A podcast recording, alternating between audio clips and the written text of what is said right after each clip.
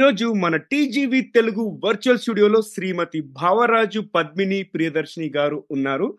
పద్మిని గారితో వారి జీవిత విశేషాల గురించి మరియు వారు చేసిన సాహితీ సేవ గురించి తెలుసుకునే ముందు ఒక చిన్న వేగవంతమైన అగ్ని కీలల వంటి ప్రశ్నలను వారిపై సంధించి వారి సమాధానాలను తెలుసుకుందాం. నేను చాలా ప్యూర్ తెలుగు మాట్లాడుతున్నాను అనుకుంటున్నారు కదా. ఇదేంటంటే చిన్న ర్యాపిడ్ ఫైర్ రౌండ్ చేద్దాము. ఓకే సో బిఫోర్ ఆ ర్యాపిడ్ ఫైర్ రౌండ్ చేసే ముందు నేను నా స్నేహితుడు రవిభూషణ్ రవి భూషణ్ uh, కొండూరు గారికి నా కృతజ్ఞతలు తెలియజేస్తున్నాను.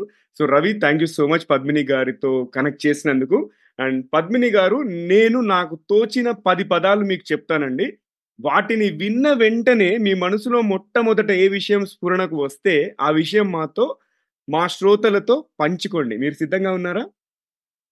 సిద్ధంగా ఉన్నాను. ఒక ఒకటే వాక్యం కదా? యా ఒకటే వాక్యం లేదా ఒకటే పదం అంతే. ఓకే. ఫస్ట్ లీడర్షిప్ నాయకత్వ లక్షణాలు. అందరినీ కలుపుకుని పోవడం.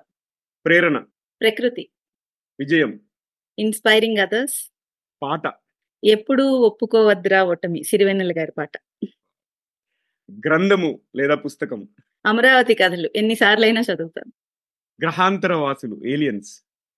మీ పక్కన ఉన్నారు నా పక్కన ఉన్నారు కానీ మనం చూడలేము వినలేము. చలనచిత్రం. స్వర్ణకమలం. జీవితం. లైఫ్ అంటే ప్రేమించడం ప్రేమించబడడం. నా ఉద్దేశంలో. సూపర్. భవిష్యత్తు. భగవద్ అనుగ్రహం. చివరగా ఆథర్ గ్రంథకర్త లేదా రచయిత. ఎండమూరి వీరేంద్రనాథ్ గారండి నిశ్చయంగా ఎందుకంటే కొన్ని జీవితాల్ని అక్షరాలతో మార్చిన ఘన చరిత్ర ఆయనది. ఎండమూరి గారిని మన టీజీవీ ప్లాట్ఫామ్ ఇంటర్వ్యూ చేసామండి సో మన అదృష్టం అది. అండ్ uh, పద్మిని గారు థ్యాంక్ యూ సో మచ్ మీరు ధన్యవాదాలు. మీరు మేము అడిగిన శరవేగం ప్రశ్నలు అంతకు మించి వేగంగా ఆలోచనాత్మక స్ఫూర్తిదాయకమైన సమాధానాలు అందించినందుకు థ్యాంక్ యూ హలో హాయ్ ఆదాబ్ నమస్తే. టీజీవీ తెలుగులో మరో ఎపిసోడ్లోకి స్వాగతం సుస్వాగతం. టీజీవీ తెలుగు మీ జీవితానికే వెలుగు. నేను మీ Naveen Samala the guiding voice platform founder మరియు చీఫ్ హోస్ట్. ఈ పాడ్కాస్ట్ ద్వారా మేము విజయవంతమైన నాయకులు అంటే సక్సెస్ఫుల్ లీడర్స్ కోచ్లు అన్సంగ్ హీరోస్ సెలబ్రిటీస్ మరియు అన్ని వర్గాల వ్యక్తుల జ్ఞానాన్ని వ్యాప్తి చేయాలనుకుంటున్నాము. మేము కెరియర్ వ్యక్తిత్వ వికాసం మరియు సెల్ఫ్ హెల్ప్ రిలేటెడ్ సంబంధిత అంశాలను చర్చిస్తాము. అండ్ ఈ పాడ్కాస్ట్ అనేది టీజీవీ ఇంగ్లీష్లో మరియు హిందీలో కూడా ఉందండోయ్. ఇంగ్లీష్ కోసం ది గైడింగ్ వాయిస్ అని సెర్చ్ చేయండి. హిందీ కోసం టీజీవీ హిందీ అని సెర్చ్ చేయండి. ఎక్కడంటారా? ఎక్కడి నుంచి అయితే ఈ పాడ్కాస్ట్ వింటున్నారో చూస్తున్నారో అక్కడ కూడా ఉంది మన పాడ్కాస్ట్ మిగతా రెండు భాషల్లో హిందీ మరియు ఇంగ్లీష్లో. సో ఇక ఎపిసోడ్లోకి వెళ్ళే ముందు ఒక చిన్న పొడుపు కథ ఎప్పటిలాగానే చూద్దాం ఎవరు విప్పుతారో. మీరు ఒకవేళ యూట్యూబ్లో ఈ ఎపిసోడ్ చూస్తున్నట్టయితే ఎపిసోడ్ మొత్తం చూసేలోపు ఆన్సర్ చేయండి. లేదు ఆడియో ప్లాట్ఫామ్లో వింటున్నట్టయితే మాత్రం మొత్తం అయ్యే వరకు వెయిట్ చేయండి. లేదా మీరు ఏదైనా సోషల్ మీడియా ప్లాట్ఫామ్లో నాకు పింక్ చేయొచ్చు మీ ఆన్సర్ నేను చూస్తాను ఎవరు విప్పుతారో. సో క్వశ్చన్ వచ్చేసి చూపు లేని కన్ను సుందరమవు కన్ను. తోట లేని కన్ను తోకలి కన్ను. కన్ను గాని కన్ను కాలకంటుని కన్ను. ఏమిటది? నేను రిపీట్ చేస్తున్నాను. చూపు లేని కన్ను సుందరమవు కన్ను. తోటలేని కన్ను తోక కన్ను. కన్ను కాని కన్ను కాలకంటుని కన్ను. ఏమిటది? చూద్దాం ఎవరు విప్పుతారు. So let's wait and Shrimati Padmini garu TGV తెలుగులోకి స్వాగతం సుస్వాగతం. మీరు ఎలా ఉన్నారు? నేను బాగున్నాను. టీజీవీ ప్రేక్షకులందరికీ నా నమస్కారం. నమస్తే అండి. సో మనము మన ఈ పాడ్కాస్ట్ ప్రస్థానంలోకి ముందుకెళ్దాము. ఫస్ట్ ఏంటంటే మీ ఎలివేటర్ పిచ్ లాగా చిన్నగా మీ వృత్తి మీ వృత్తిపరమైన ప్రయాణంలో మీరు అధిగమించిన మైలురాళ్ళు ఏమిటి? అండ్ వాటిని అధిగమించేటప్పుడు మీరు ఎదుర్కొన్న సవాళ్ళ గురించి తెలియజేయండి. అంటే కెరీర్ అని మీరు అడిగారు అంటే వృత్తిపరమైన మైలురాళ్ళ గురించి మీరు అడిగారు మైలురాళ్ళ పరంగా చూస్తే ఏంటంటే నా కెరీర్లో ప్రత్యేకంగా అందరి గురించి అనట్లేదు. అనేక మైలురాళ్ళు ఉన్నాయండి అంటే నేను ఎంఎస్సి ఆర్గానిక్ కెమిస్ట్రీ చేశాను కొన్నాళ్ళు లెక్చరర్గా పనిచేశాను ఐఐటి క్లాసెస్ అవి తీసుకున్నాను. లెక్చరర్గా చేసినప్పుడు అదొక ప్రస్థానం. అంటే పిల్లలకి ఇంకా అర్థమయ్యేటట్టు చెప్పడం ఎలాగా? వీళ్ళని ఇంకా మెరుగ్గా తీర్చిదిద్దడం ఎలాగా అనేది. తర్వాత ఒక తల్లిగా మారిన తర్వాత వాళ్ళ ఆలన పాలన చూసుకున్న తర్వాత పిల్లల్ని బాగా పెంచడం ఎలాగా అన్నది అది నా జీవితంలో అంతర్భాగం అయిపోయింది. అలా పెంచుతూ పెంచుతూ వెళ్ళాక ఒక దశలో నేనేంటి నేను ఏం చేశాను నేను పుట్టాను చదువుకున్నాను. ఇన్ని కళల్లో అభినివేశం ఉంది. భగవద్ అనుగ్రహం వల్ల నేనింకా ఏం చేయగలను అనుకున్నప్పుడే అచ్చంగా తెలుగు పుట్టింది. అచ్చంగా తెలుగు అనేది ఫేస్‌బుక్ బృందంగా మొదలు పెట్టటం జరిగిందండి. తరువాత అది నెమ్మది నెమ్మదిగా గ్రూప్‌గా, పేజ్‌గా అన్నిటిగా ఎదిగినప్పుడు ఆ ప్రస్థానాన్ని చూసి ప్రేరణ పొంది నాకు ఒక ప్రైవేట్ రేడియోలో 'మైండ్ మీడియా' అనే ప్రైవేట్ రేడియోలో ప్రోగ్రామ్ డైరెక్టర్‌గా ఒక అవకాశం వచ్చిందనమాట. ఆ ప్రోగ్రామ్ డైరెక్టర్‌గా ఉన్నప్పుడు ఏంటంటే బేస్ నుంచి సెటప్ చేయడం ఎలాగా, గ్రౌండ్ వర్క్ నుంచి, ట్యాగ్ లైన్ నుంచి దాన్ని సెటప్ చేయడం ఎలాగా, తర్వాత దానికి స్టాఫ్‌ని తీసుకురావడం ఎలాగా, వాళ్ళ బడ్జెట్‌లో అది చేయడం ఎలాగా. అప్పుడు ప్లానింగ్ ఏంటంటే రైటర్స్ రైటర్స్‌నే ఒకవేళ నేను ఇలాగా ఆర్‌జేలుగా పెట్టేటట్టయితే వాళ్ళ స్క్రిప్ట్ వాళ్ళే రాసుకుంటారు. కనుక రేడియో వాళ్ళకి స్క్రిప్ట్ ఖర్చు, వాయిస్ ఓవర్ ఖర్చు అని రెండు ఉండవని చెప్పేసేసి అలాంటి ప్లానింగ్. తర్వాత ఒక మేము ముందు రేడియో స్టార్ట్ చేసినప్పుడు అనుకున్నదేంటంటే ఒక 6 గంటల స్లాట్‌ని ముందు మనం ఫిల్ చేయగలిగితే పర్ డే దాన్ని 4 టైమ్స్ రిపీట్ చేయొచ్చు. అన్ని టైమ్ జోన్స్‌లో. హ్మ్. మరి 6 గంటలు నింపడం ఎలాగా? గంటకి నేను రెడీగా ఉన్నాను కాబట్టి ఐదుగురిని తీసుకురావాలి. ఇలాగ కొత్త, కొత్త, కొత్త, కొత్త ఛాలెంజెస్. తర్వాతేంటి రేడియోకి చిన్న వాయిస్ బిట్స్ కావాలి మనకి. ఏంటంటే మీరు వింటున్నారు మైండ్ మీడియా ఆన్‌లైన్ రేడియో అని. అలాంటి క్లిప్పింగ్స్ తెప్పించటం, మార్కెటింగ్ చేయడం, యూట్యూబ్ వైపుకెళ్ళడం. ఇవన్నీ సవాళ్ళండి. దీని ద్వారా ఏంటంటే మీలో ఉన్న శక్తులన్నీ బయటికొస్తాయి. ఆ మైండ్ మీడియా అనేది ఒక ప్రస్థానం. వాళ్ళు ఎవరి దగ్గర అపాయింట్‌మెంట్ తీసుకుంటే వెళ్ళి ఇంటర్వ్యూస్ చేయడం, ఆడియో, వీడియో ఇంటర్వ్యూస్ అదొక ప్రస్థానం. ప్లస్ అచ్చంగా తెలుగు మేము పత్రిక మొదలు పెట్టినప్పుడు ఏమైందంటే గ్రూప్ పేజ్, పేజ్ పత్రిక అయినప్పుడు ఆ పత్రిక కోసం నేను కొంతమంది సెలబ్రిటీల ఇంటర్వ్యూలు చేశాను. చేసినప్పుడు ఏంటంటే వారి బొమ్మతో సహా వేసేవాళ్ళు. స్పెషాలిటీ ఏంటంటే వాళ్ళ ఇల్లస్ట్రేషను మా ఆర్టిస్ట్ నాగేంద్ర బాబు గారని రీసెంట్‌గా 4 డేస్ బ్యాక్ హార్ట్ స్ట్రోక్‌తో ఆయన వెళ్ళిపోవడం జరిగింది. అనుకోకుండా. ఆయన బొమ్మ వేసేవారు. నేను ఇంటర్వ్యూ రాసేదాన్ని. దానికి మంచి రీచ్ వచ్చింది. నా పరిచయాలు పెరిగాయి. పత్రిక ఎడిటర్‌గా అదొక మైలురాయి అన్నమాట. అదయిపోయిన తర్వాత డీడీ యాదగిరిలో అవకాశం వచ్చింది. నాకు కెమెరా అంటే చచ్చేంత భయం. ఆ! నాకలాగా మొహం మీద ఒక 50 లైట్‌లేసేసి ఒకళ్ళని కూర్చోపెట్టి ఇంటర్వ్యూ చేయమంటే చెవిలో ఒక మైక్ ఉంటుందండి. అది చాలా మందికి తెలీదు. ఇంటర్వ్యూ చేసేటప్పుడు పైనుంచి ప్రోగ్రామ్ డైరెక్టర్ అరుస్తూ ఉంటారు. "ఏయ్! ఇదెందుకు అడిగావు? అదెందుకు అడిగావు? ఆపు" అని. అది మొహంలో కనపడకూడదు. అది కనపడకుండా వాళ్ళని ఇంటర్వ్యూ చేయడం. ఆహ్, వాళ్ళిచ్చిన టైమ్ స్లాట్‌కి తగ్గకూడదు. 23 మినిట్స్ అంటే 23 మినిట్స్ రావాలి. కొంతమంది రచయితలేంటంటే నేను సాహితీ సౌరభాలు అనే కార్యక్రమం చేసేదాన్ననమాట. హుహు. హ్మ్. వాళ్ళు చాలా బాగా రాస్తారు కానీ మాట్లాడలేరు. హ్మ్. మనం 18 క్వెషన్‌లు తీసుకెళ్తే అందులో మా సార్ గారు ఒక 8 క్వెషన్‌లు కొట్టేస్తే ఒక 10 క్వెషన్‌లుంటే చెప్పండి మేడం ఎలా రాయడం మొదలెట్టారు? ఏదో అలా మొదలుపెట్టాను అంటారంతే. ఒక ఒక సెకండ్‌లో అయిపోయింది. దాని నుంచి మళ్ళీ లాగాలి, చెయ్యాలి, ఇంటర్వ్యూ కంప్లీట్ చెయ్యాలి. హుహు. ఇదొక సవాలనమాట. ఓకే. టీవీలో పని చేసినప్పుడు అదొక సవాలు. కెమెరా అంటే భయం ఉన్న నేను ఒక 10 ఎపిసోడ్‌లు సాహితీ సౌరభాల్లో చేయడం అనేది అదొక సవాలు. అదయిన తర్వాత ఈ పబ్లిషర్‌గా మొదలుపెట్టుకున్నప్పుడు ఇదొక ప్రస్థానం. ప్లస్ ఇది కాకుండా మాకు గురువుగారున్నారు. గురువుగారికి ఏదన్నా సేవ చేయగలగడం నేను I'm a staunch believer in God అండి. సో. నేనేంటంటే నా దేశానికి, నా ధర్మానికి కూడా నేను కంట్రిబ్యూషన్స్ ఇవ్వాలనుకుంటాను. అలాగే నాకు ట్రావెల్ చాలా ఇష్టం. అనేక. ఆలయాలకు వెళ్ళినప్పుడు లేకపోతే కొత్త ప్రాంతాలకు వెళ్ళినప్పుడు వాటి గురించి రాయడం, వీడియోస్ తీయడం, పెట్టడం.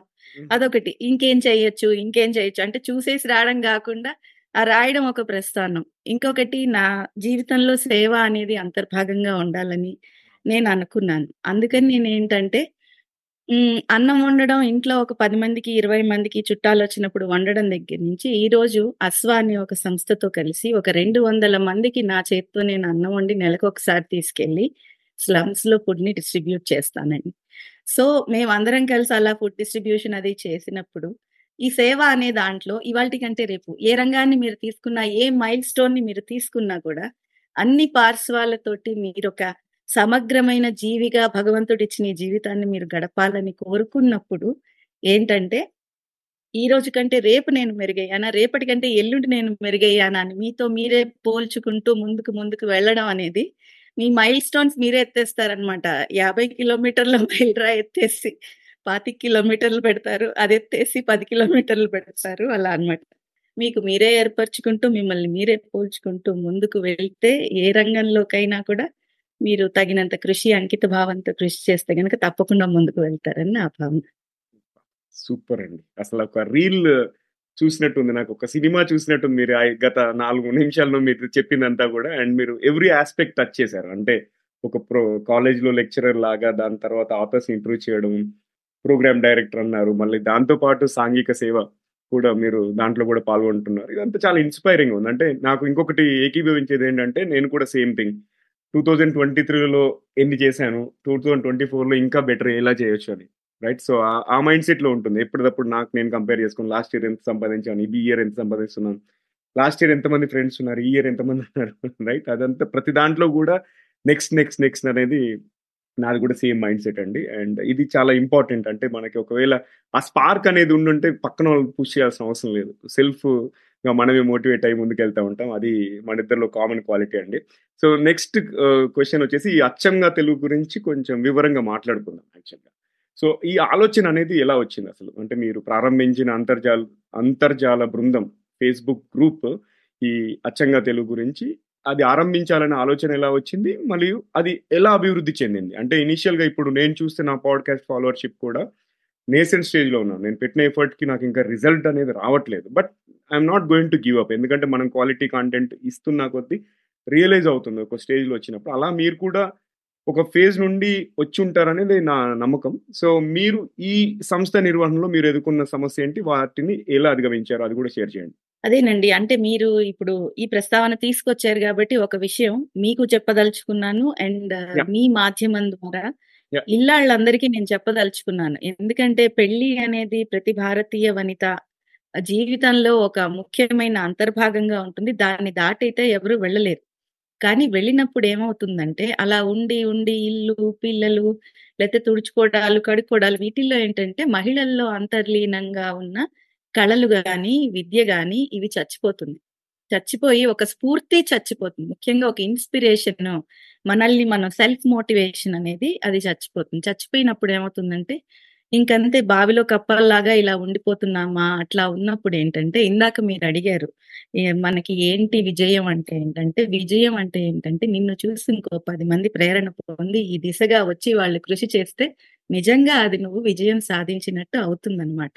నా జీవితంలో కూడా అలాగే అయింది. ఏంటంటే నేను ఇలాగే అన్ని ఉన్నప్పుడు ఇంకా పిల్లలు వాళ్ళు అనిపిస్తుంది కదా పిల్ల ఫుల్ డే స్కూల్కి వెళ్ళాక మనం కాలేజ్కి వెళ్ళి ఉద్యోగం చేద్దాం లేకపోతే ఇంకోటి చేద్దాం అని అలా అలా అలా అనుకున్నప్పుడు కుటుంబ పరిస్థితుల వల్ల ఏటికి ఏడు గడిచిపోతుంది కానీ నేనేం చేయలేకపోతున్నాను. అటువంటి తరుణంలో నా బాధ్యతలు ఇవి అన్నిటి మధ్యన నా ఆత్మ ఘోషిస్తోంది. ఎందుకంటే నా బాధ్యతలన్నీ నా శరీరం నెరవేరుస్తోంది. కానీ లోపల ఉన్న అంతరాత్మకు ఒక తృప్తి కావాలి. ఒక దానికి ఒక మాధ్యమం కావాలి. దానికి ఏంటి నేను దాన్ని ఎలా పోషిస్తాను అని నా సోల్ని నేను అనుకున్నప్పుడు నేను అప్పట్లో గూగుల్లో ఏంటంటే టూ థౌజండ్ ట్వెల్వ్ సంగతి టెన్ లెవెన్ ట్వెల్వ్ ఆ టైంలో గూగుల్లో తెలుగులో రాసే ఒక అవకాశం వచ్చింది జీమెయిల్లో ఆ జీమెయిల్లో కొంతమందికి అందరికి తెలుగులో ఈమెయిల్స్ పంపిస్తూ ఉండేదాన్ని సరదాగా.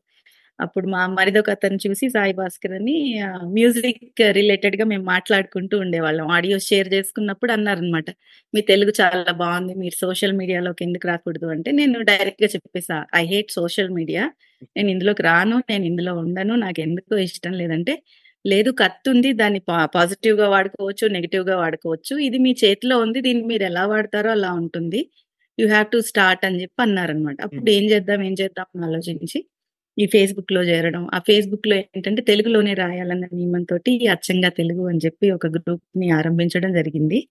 ఆ గ్రూప్లో రాయాలి కదా! అంటే ఊరికే గ్రూప్ పెట్టగానే ఎవరు అందులో ఉండరు.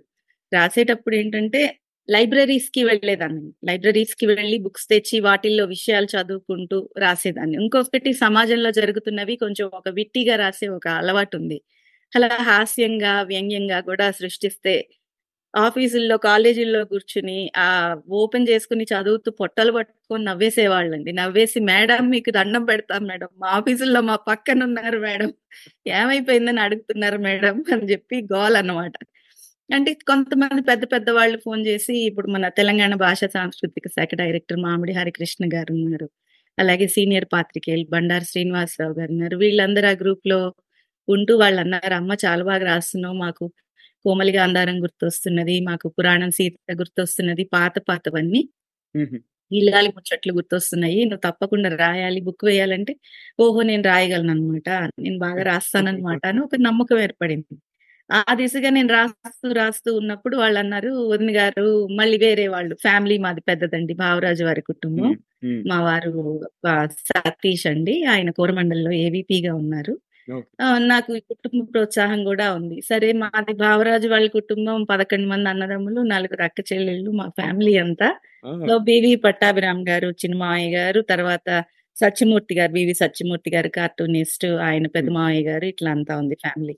అందులోనే ఇంకొక మరిదొచ్చి వదిన గారు, మన పట్టాభిరామ్ గారి అబ్బాయి మీరెందుకు పత్రిక పెట్టకూడదు అని అంటే, పత్రిక నేనెక్కడ పెడతానయ్యా దానికి చాలా ఇన్వెస్ట్‌మెంట్ ఉంది అంటే, లేదు మీరు ఆలోచించాలి అది ఇది అన్నట్టు. ఆ టైంలో అనుకోకుండా ఏమైందంటే ఒక 3000 రూపీస్ నాకు బహుమతొచ్చింది. ఒక ఓహ్! వ్యాసానికి. మహిళల మీద రాసిన ఒక వ్యాసానికి ఒక 3000 రూపీస్ బహుమతొస్తే, ఆ 3000 రూపీసే నా పత్రికకి ఇన్వెస్ట్‌మెంట్‌గా నేను మొదలుపెట్టుకున్నానండి. పత్రికా. పేజీ ఆ టైంలోనే ప్రారంభించడం జరిగింది. అండ్ పత్రికకి ఈరోజు ప్రపంచవ్యాప్తంగా ప్రతి నెలకి 1,00,000 మంది చదువరులుంటారు. వాళ్ళందరూ ఈ అచ్చంగా తెలుగు దానికోసం మళ్ళీ పత్రిక మొదలెట్టాక ఆ కృషి అంతా అలా జరుగుతూ ఉందన్నమాట. పత్రికని గత 8 ఏళ్ళుగా నిరవధికంగా జరుపు నడుపుతూ ఉన్నాను. రేపు 2023 దీనికి ట 2024కి 10 ఇయర్స్ అయిపోతుంది పత్రిక మొదలుపెట్టి. హుహు. హ్మ్. చదువరులు వాళ్ళు కూడా బాగున్నారండి. ఇదండి అచ్చంగా తెలుగు ప్రస్థానం అయితే ఇది. గ్రూప్ ఉంది, పేజ్ ఉంది, తర్వాత రకరకాల పుస్తకాలున్నాయి. ఇవన్నీ సోషల్ నెట్‌వర్క్ మొత్తం కలిపి ఒక 2,00,000 ఉందండి ఈ రోజున. మొత్తం ఒక క్లిక్ కొట్టేస్తే మొత్తం అందరికీ వెళ్ళిపోతుంది. ఆ 2,00,000 నెట్‌వర్క్ మరి రన్ చేయడానికి కూడా నాకు చాలా మంది సపోర్ట్‌గా ఉన్నారు. ఒక్కదాని వల్ల ఈ ప్రయాణం అయితే సాగట్లేదండి. నా వెనకాల నిలబడ్డ వాళ్ళు, నాకు అండగా నిలబడ్డ వాళ్ళే నాకు బలమండి. సో, ఈ బిగినింగ్‌లో అంటే మీరు ఇంత ప్రోత్సాహం, కుటుంబ ప్రోత్సాహం ఉంది. ప్లస్ మిగతా మీ ఫాలోవర్స్ కూడా మిమ్మల్ని ఆదరించారు కదా! కానీ ఆదరించినా కూడా ఏమైనా సవాళ్ళొచ్చాయా? ఎప్పుడైనా మీకు అనిపించిందా? ఎందుకు నేను ఇది మొదలుపెట్టాను? నాకు రిజల్ట్స్ రావట్లేదు. లేకపోతే వచ్చున్నాయేమో నాకు తెలీదు. అంటే నేను పూర్తిగా తెలీదు. బట్ ఒకవేళ రాలేదు ఎగ్జాక్ట్‌గా ఎందుకు మీరు? ఇందాక మీకు ఆ! చెప్దామనుకున్నది అదే. ఏ. సంస్థ మొదలుపెట్టినప్పుడన్నా ఇమ్మీడియేట్‌గా మనకి రిజల్ట్స్ అనేవి రావండి. ఒక. 3 ఇయర్స్ కంపెనీస్ కానీ, లేకపోతే ఇండస్ట్రీస్ కానీ వేటికైనా దాన్ని బ్రూడింగ్ పీరియడ్ అంటారు. హ్మ్. ఆ టైంలో ఏంటంటే ముందు మీరు ప్లాట్‌ఫార్మ్ నుంచి జీరో నుంచి స్టార్ట్ చేసినప్పుడు ఒక్కసారి అది 1,00,000 ఎళ్ళదు. 0-1000, 1000-10,000 అలా వెళ్తుందన్నమాట. వెళ్ళడానికి 3 ఇయర్స్ మనం టైం ఇవ్వాలి. ఆ 3 ఇయర్స్‌లో గనక అది రన్ అయ్యి సక్సెస్‌ఫుల్‌గా ముందుకు వెళ్ళింది అంటే అది నిలబడ్డట్టు. వెళ్ళలేదు నేను ఇన్వెస్ట్ చేస్తున్నాను. నాకు రిటర్న్స్ రావట్లేదు అనుకుంటే గనక డెఫినిట్‌గా మనం ఎక్కడన్నా తప్పు చేస్తున్నామా అని పునరాలోచన చేసుకోవాల్సిన అవసరం ఉంది. కాకపోతే పసిపిల్ల ఇప్పుడే పుట్టిన పసిపిల్లకి కూడా 3 ఏళ్ళు మాటలు రావడానికి ఎలా అయితే టైం ఇస్తారో, అలాగా మీ గైడింగ్ వాయిస్‌కి కూడా టైం ఇస్తే రేపొద్దున ఇప్పుడు ఇవాళ ఎలా అయితే అచ్చంగా తెలుగు పద్మిని గారు అంటే అచ్చంగా తెలుగు నా ఇంటి పేరుగా మారిపోయిందో. రేపు గైడింగ్ వాయిస్ మీ ఇంటి పేరుగా మారిపోయి ఉండొచ్చు. డెఫినిట్‌గా సవాళ్ళుంటాయి. నేను చెప్తున్నాను గదా! మా వారి హెల్ప్ ఉందని. మీకు ఒక ఎగ్జాంపుల్ చెప్తాను నేను ఈ విషయంలో. హ్మ్. చండీగఢ్‌లో ఉన్నప్పుడు నా సైట్ ఇంటెన్షనల్‌గా కొందరు క్రాష్ చేశారు. హుహు. హ్మ్. ఓకే. ఇది అవుతూనే ఉంటుంది. వర్డ్ ప్రెస్‌లో ఏంటంటే హ్యాకింగ్‌లు, క్రాష్ చేయడాలనేవి కామన్. నా డేటా మూడేళ్ళు అప్పటికి నేను పత్రిక నడిపి ఉన్నాను. మొత్తం నా డేటా అంతా అందులో ఉంది. నా రచయితల డేటా అంతా ఉంది. ఓవర్ నైట్ సైట్ క్రాష్ అయిపోయింది. క్రాష్ అయిపోతే నాకు అసలు పిచ్చెక్కిపోయి ఇన్నాళ్ళ కష్టం, ఇన్నాళ్ళ పరిశ్రమ నాకు బ్యాకప్ తీసుకున్నాను కానీ బ్యాకప్ ఫైల్ ఓపెన్ అవ్వట్లేదు. ఏం చేయాలో తెలియట్లేదు అని నాకు ఏడుపోటే తక్కువ ఒకలాగా అయిపోయింది వారం రోజులు. ఆ టైంలో నన్ను ఒకళ్ళు కాంటాక్ట్ చేశారు. మీరు ఈ వెబ్‌సైట్ అది అమ్మేస్తారా? మీకు ఒక బ్రాండ్ ఉంది కదా బ్రాండ్ మాకు ఇచ్చేస్తారా అది ఇది అన్నారు. అంటే ఇలా కొంతమంది అడుగుతున్నారండి. మరి నేనేమన్నా ఇచ్చేయనా వాళ్ళకి అని ఆలోచిస్తున్నాను. నా వల్ల కావట్లేదు. ఎందుకంటే గ్యాప్ ఎక్కడొస్తుందంటే రాయగలుగుతున్నాను. చేయగలుగుతున్నాను. బట్ నా వెబ్‌సైట్ నేను రన్ చేసుకోలేకపోతున్నాను. ఒకళ్ళ మీద డిపెండ్ అవ్వాల్సుంటోందంటే హ్మ్. మా వారన్నారు, "ఇది నీ పాప. ఇన్నాళ్ళు కష్టపడి ఒక చెట్టుని పెంచి, ఒక విత్తనం వేసి, ఒక చెట్టుని పెంచి, అది పువ్వులు పూసి, కాయలు గాసి, పండుగా మారబోయే ముందు నువ్వు దీన్ని వదిలేస్తున్నావమ్మా. ఇది. పద్ధతి గాదు. నీ ప్రాబ్లమ్ ఏంటి? నీకు టెక్నికల్ నాలెడ్జ్ లేదు గదా!" అని జెప్పి చండీగఢ్‌లో వెంటనే సెర్చ్ చేసి, ఇదిగో పలానా అక్కడ చోట సెక్టర్ ఆహ్, 12లోనో ఎక్కడో ఇది ఉందిట. ఈ ఇన్‌స్టిట్యూట్ వాడితో నేను మాట్లాడాను. వీడు నీ సైట్ రికవర్ చేస్తాడు. వీడు నీకు వర్డ్ ప్రెస్‌లో ట్రైనింగ్ ఇస్తాడు. ఈ. 2 అయితే నీకు తిరుగులేదు. ఈ వర్డ్ ప్రెస్‌లో ట్రైనింగ్ ఇస్తే నీ సైట్ నువ్వు నడుపుకోవచ్చు. పద అని జెప్పి 1 మంత్ అండి నన్ను రోజు మార్నింగ్ వచ్చేసి తీసుకెళ్ళిపోయేవారు. మళ్ళీ లంచ్ టైంకి నన్ను ఇంట్లో దింపేసేసి భోజనం చేసి వెళ్ళిపోయేవాళ్ళు పట్టుబట్టి. ఆయన పట్టుబట్టి ఇన్వెస్ట్ చేసి సైట్ రికవర్ చేయించి అన్ని చేసిన తర్వాత అదండి నిజంగా వెనకాల నిలబడడం ఆడవాళ్ళకి వెన్నుదన్నుగా ఉండడం అంటే మా వారి దయ వల్ల నాకు ఆటంకం వచ్చినా కూడా నేను ముందుకు వెళ్ళగలిగింది అది. హ్యాట్స్ ఆఫ్ అండి సతీష్ గారికి హ్యాట్స్ ఆఫ్ అయితే ఈ ఈ ఇన్సిడెంట్ నాకు ఇంకొక ఇన్సిడెంట్ గుర్తు తెచ్చింది యాక్చువల్. మా నా నెట్వర్క్లో యశ్వంత్ సాయి పాల్గట్ అని ఒక కుర్రాడు ఉంటాడు ఒక అబ్బాయి. మంచి young chap like twenty five years ఉంటాడు కానీ ఈజ్ డూయింగ్ రియలీ వెల్ పాపం అబ్బాయి కూడా ఇప్పుడు ఒక ట్వంటీ ఫైవ్ థౌసండ్ సబ్స్క్రైబర్స్ అయ్యారు యూట్యూబ్లో. ఇన్స్టాగ్రామ్లో బాగానే ఉన్నారు ఒక ఫార్టీ థౌసండ్ అలా. ఒక one and half year back అతనిది కూడా యూట్యూబ్ ఛానల్ హ్యాక్ చేశారు. అసలు అప్పుడు మేమంతా కూడా అతనికి మోరల్ సపోర్ట్ ఇచ్చాం. ఏమవ్వదు వస్తుంది అని చెప్పేసి. ఫైనలీ ఒక వారం రోజుల తర్వాత మళ్ళీ రికవర్ అయింది. కాకపోతే ఆ వన్ వీక్ అతను పడ్డ టెన్షన్ నాకు గుర్తొచ్చింది అసలు మీరు చెప్తుంటే. సో డెఫినెట్గా సతీష్ గారి సపోర్ట్ మీకు ఎంతో చాలా బాగా ఉపయోగపడి ఉందని నేను నమ్ముతున్నాను. అండ్ ఇది యాక్చువల్ ఏంటంటే ఇది ఇంకొక లెసన్ అది మిగతా ఆడియన్స్ కూడా వినే వాళ్ళు చూస్తున్న వాళ్ళు కూడా. మనం ఎవరైనా ఒక వ్యక్తి అంత కష్టపడి అట్లాంటి సిచ్యువేషన్లో ఉన్నప్పుడు మనం అట్లీస్ట్ మోరల్ సపోర్ట్ అయితే ఇవ్వాలి. పాజిటివ్ వర్డ్స్ నేనైతే అబ్బాయికి డైలీ ఫోన్ చేసేవాడిని. అయిందా? అవ్వకపోతే వస్తుంది వస్తుంది వస్తుంది అంతే. అది అతనిలో చాలా కాన్ఫిడెన్స్ అనేది బిల్డ్ చేసింది. తర్వాత రికవర్ అయిన తర్వాత నాకు మళ్ళీ చాలాసార్లు ధన్యవాదాలు చెప్పాడు. ఫోన్ చేసి థ్యాంక్స్ ఆ సపోర్ట్ ఇచ్చినందుకు అని చెప్పేసి. రైట్ సో అది చాలా ఇంపార్టెంట్ ఓకే సో ముందుకెళ్దామండి. మిగతా ప్రశ్నలకి. సో నెక్స్ట్ ప్రశ్న ఏంటంటే మీరు ఆథర్ గురించి ఎండమూరి గారి గురించి చెప్పారు. Favourite author. సో ఎండమూరి గారు వారు రచించిన పుస్తకాల్లో ఏది మీకు బాగా ఇష్టమైంది? అండ్ ఇంకొకటి ఏంటంటే మీరు ఈయన ఆరాధించే రచయి ఆ, మీరు ఆరాధించే రచయిత కాబట్టి వారి రచనలు మీకు ఏది ఇష్టం ఎందుకు ఇష్టం అసలు? అయితే ఎండమూరి గారి గురించి ఇందాక చెప్పాను కదండి. అయితే ఏంటంటే నేను ఆరాధించే రచయితలు చాలా మంది ఉన్నారు. మొదట మీకు చెప్పినట్లుగా. ఎండమూరి గారిది అయితే నాకు విశ్వవిజేత చాలా ఇష్టం అండి. ఎందుకంటే ఈ రోజున ఈ సనాతన ధర్మం ఈ దేశంలో ఉనికిని కోల్పోయి ప్రశ్నార్థకంగా మారుతున్న తరుణంలో విదేశాలకు వెళ్ళి అక్కడ ఇస్కాన్ అనే ఒక సంస్థని స్థాపించి అది డెబ్బై ఏళ్ళ వయసులో ఆ పెద్ద ఆయన అక్కడ కృష్ణుడి గురించిన అవగాహన పెంచి అక్కడ హిప్పీలు డ్రగ్ ఎడిక్ట్స్ అయితే నాయన తాత్కాలికమైన మత్తే ఉంది కృష్ణుడు శాశ్వతమైన మత్తు ఆయన తెలుసుకోండి ఆయన భజనలు చేయండి అని చెప్పి వాళ్ళకి ఇంకా ఆసక్తికరంగా ఉండడానికి వాళ్ళకి రకరకాలు వండి పెట్టి ఆ స్వామివారు అక్కడి నుంచి ఇస్కాన్ని భారతదేశానికి తెచ్చి మన కృష్ణ భక్తిని కానీ మన మతాన్ని మన ధర్మాన్ని నిలపడానికి ఆయన చేసిన కృషిని తలుచుకుంటే నిజంగా చాలా ఇన్స్పైరింగ్గా ఉంటుందండి.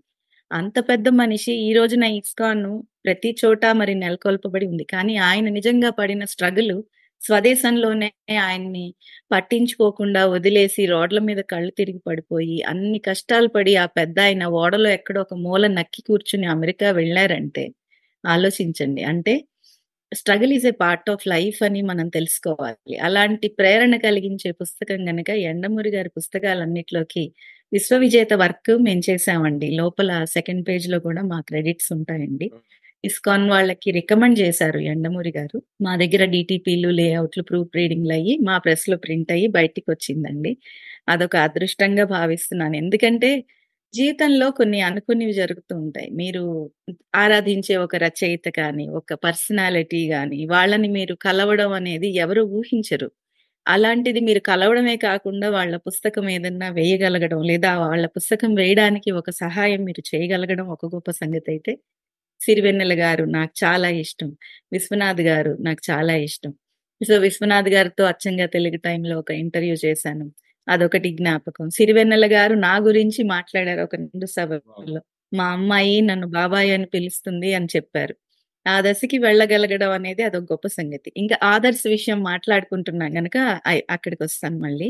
అంటే ప్రతి రచయితలోనూ ఒక గొప్ప లక్షణం ఉంటుందండి. ఏ ఫీల్డ్ అన్నా తీసుకోండి. మీరు ఒక్కళ్ళనే ఇన్స్పిరేషన్గా తీసుకోవద్దండి. మీరు అందరినీ అబ్జర్వ్ చేయండి. వీళ్ళు ఎలా చేస్తున్నారు?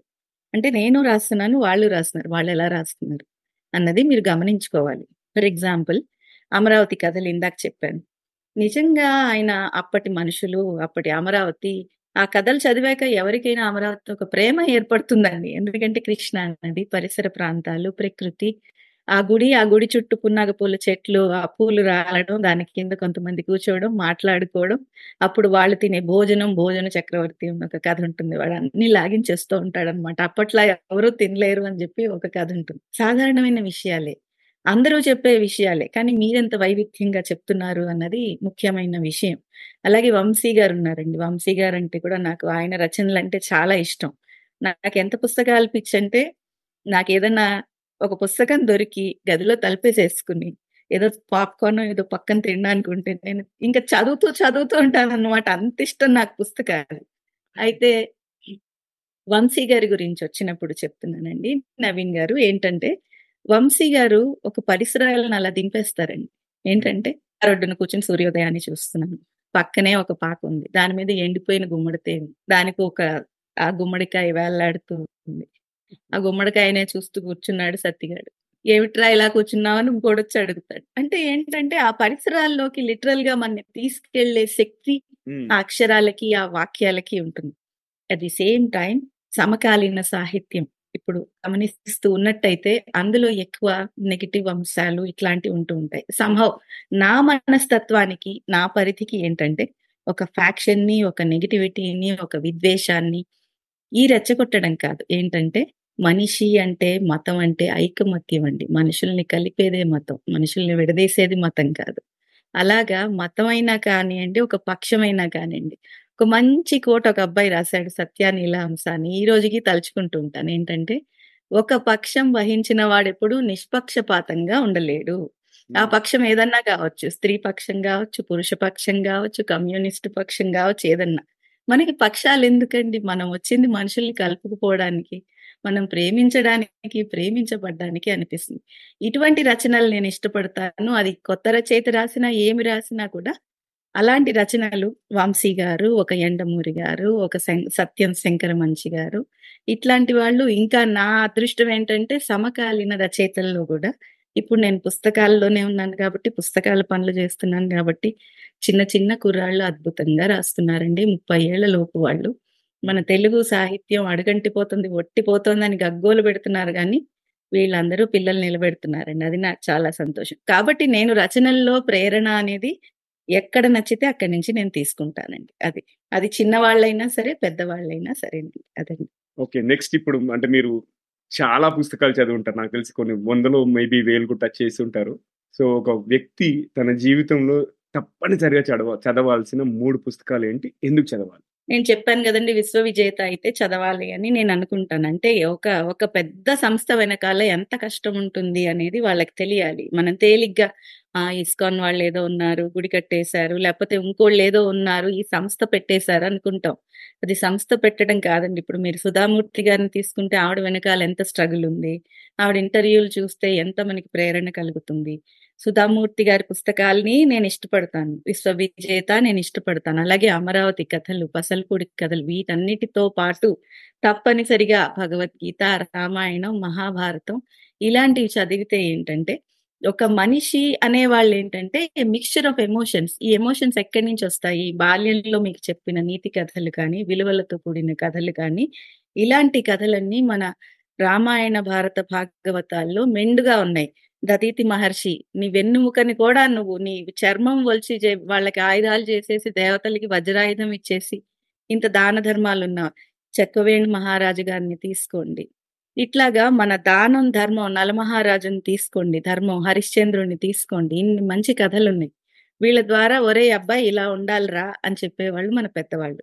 తప్పనిసరిగా మన పురాణాలని, మన రామాయణ, భారత, భాగవత, భగవద్గీత అలాగే మీకు ఆల్ టైమ్ అన్నమాట. మీకు ఏ సమయంలో అయినా సమకాలీనత దాన్ని ఎందుకంటే సాక్షాత్తు భగవంతుడు ఇచ్చిన వాణండి అది. దాని ద్వారా పర్సనాలిటీ డెవలప్‌మెంట్ క్లాసులు చెప్తున్నారు. ఇవాళ రేపు భగవద్గీతని ప్రమాణంగా తీసుకుని. కాబట్టి వీటిల్ని కూడా తప్పనిసరిగా ఒక మనిషి చదవాలి అని నా భావనండి. ఓకే. ఇప్పుడు క్వెషన్ ఫ్లిప్ చేద్దాము. అంటే ఇంతవరకు రీడర్స్ గురించి మాట్లాడాం కదా! ఇప్పుడు రైటర్స్ గురించి మాట్లాడదాం. అంటే ఒక గ్రంథం లేదా పుస్తకం రాయాలి అనుకునే వారికి మీరు చెప్పే సలహా ఏమిటి? అండ్ ప్రస్తుతం ఏ కళా ప్రక్రియ అంటే ఏ జాన్రాకి ఆదరణ పెద్దగా ఉంది? కథలు, నవలలు ఎక్కువగా వెళ్తున్నాయండి. అంటే పుస్తకాల ప్రచురణ పరంగా గానీ, అమ్మకం పరంగా నేను చూస్తున్నది కవలలు ఎక్కువగా వెళ్తున్నాయి. అవి కాకుండా కవితలు వాటి గురించి గనక మనం మాట్లాడితే ఈ నానీలని, ఈ రకరకాల చిన్న చిన్న ప్రక్రియలవి వచ్చాయండి. హుహు. అన్నిటికంటే విశేషించి మీకు చెప్పాల్సిన పచ్చి నిజం ఏంటంటే, పుస్తకాల అమ్మకం is directly proportional to marketing.